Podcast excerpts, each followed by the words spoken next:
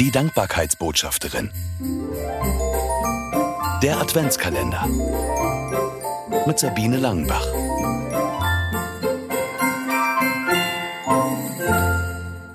Zwanzigster Dezember. Lebensbegleiter. Das Wertvollste im Leben ist nicht das, was wir haben, sondern wen wir haben. Den Spruch entdecke ich in einem WhatsApp-Status. Schön, dass hier jemand daran erinnert, dass es nicht darauf ankommt, was ich an materiellen Dingen vorweisen kann, sondern dass Menschen um mich sind, die mich annehmen und lieben. Passt zu Weihnachten, dem Fest der Liebe. Wie heißt es so schön?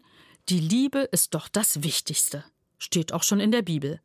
Auch wenn alles einmal aufhört, Glaube, Hoffnung, Liebe nicht. Diese drei werden immer bleiben, doch am höchsten steht die Liebe. Bei Hochzeiten werden diese Worte besonders gerne vorgelesen, die im Hohelied der Liebe aufgeschrieben wurden.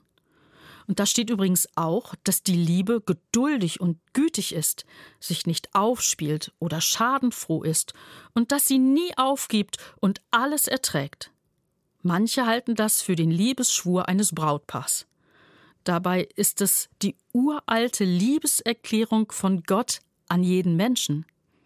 Denn mal ganz nüchtern betrachtet, zu so einer bedingungslosen, ewigen Liebe ist kein Mensch fähig, weil unser Leben begrenzt ist und Lebenswege leider auch auseinandergehen können.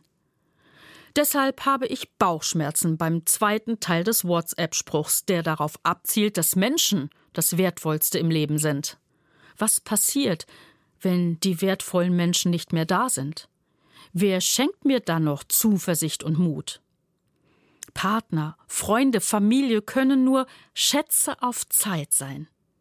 Deshalb ist es klug, wenn ich sie liebe und schätze, aber trotzdem nicht mein komplettes Lebensglück von einem Menschen abhängig mache. Ich lese den Spruch nochmal. Das Wertvollste im Leben ist nicht das, was wir haben, sondern wen wir haben. Ich merke, mir fehlt etwas. So ergibt es für mich Sinn. Das Wertvollste im Leben ist nicht das, was wir haben, sondern wen wir an der Seite haben. Jesus. Jesus, der Sohn Gottes, ist als Baby auf die Welt gekommen. Die Adventszeit dient als Vorbereitungszeit auf dieses Ereignis, das wir an Weihnachten feiern.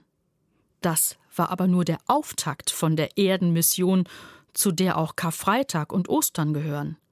Kurz vor seiner Himmelfahrt hat Jesus seinen Freunden versichert, ich bin immer bei euch, jeden Tag, bis zum Ende der Welt.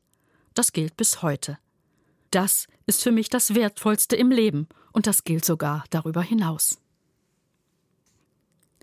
Wenn du schon entdeckt hast, dass Jesus dein Lebensbegleiter sein möchte, in welcher Situation bist du besonders dankbar dafür, dass du niemals allein bist?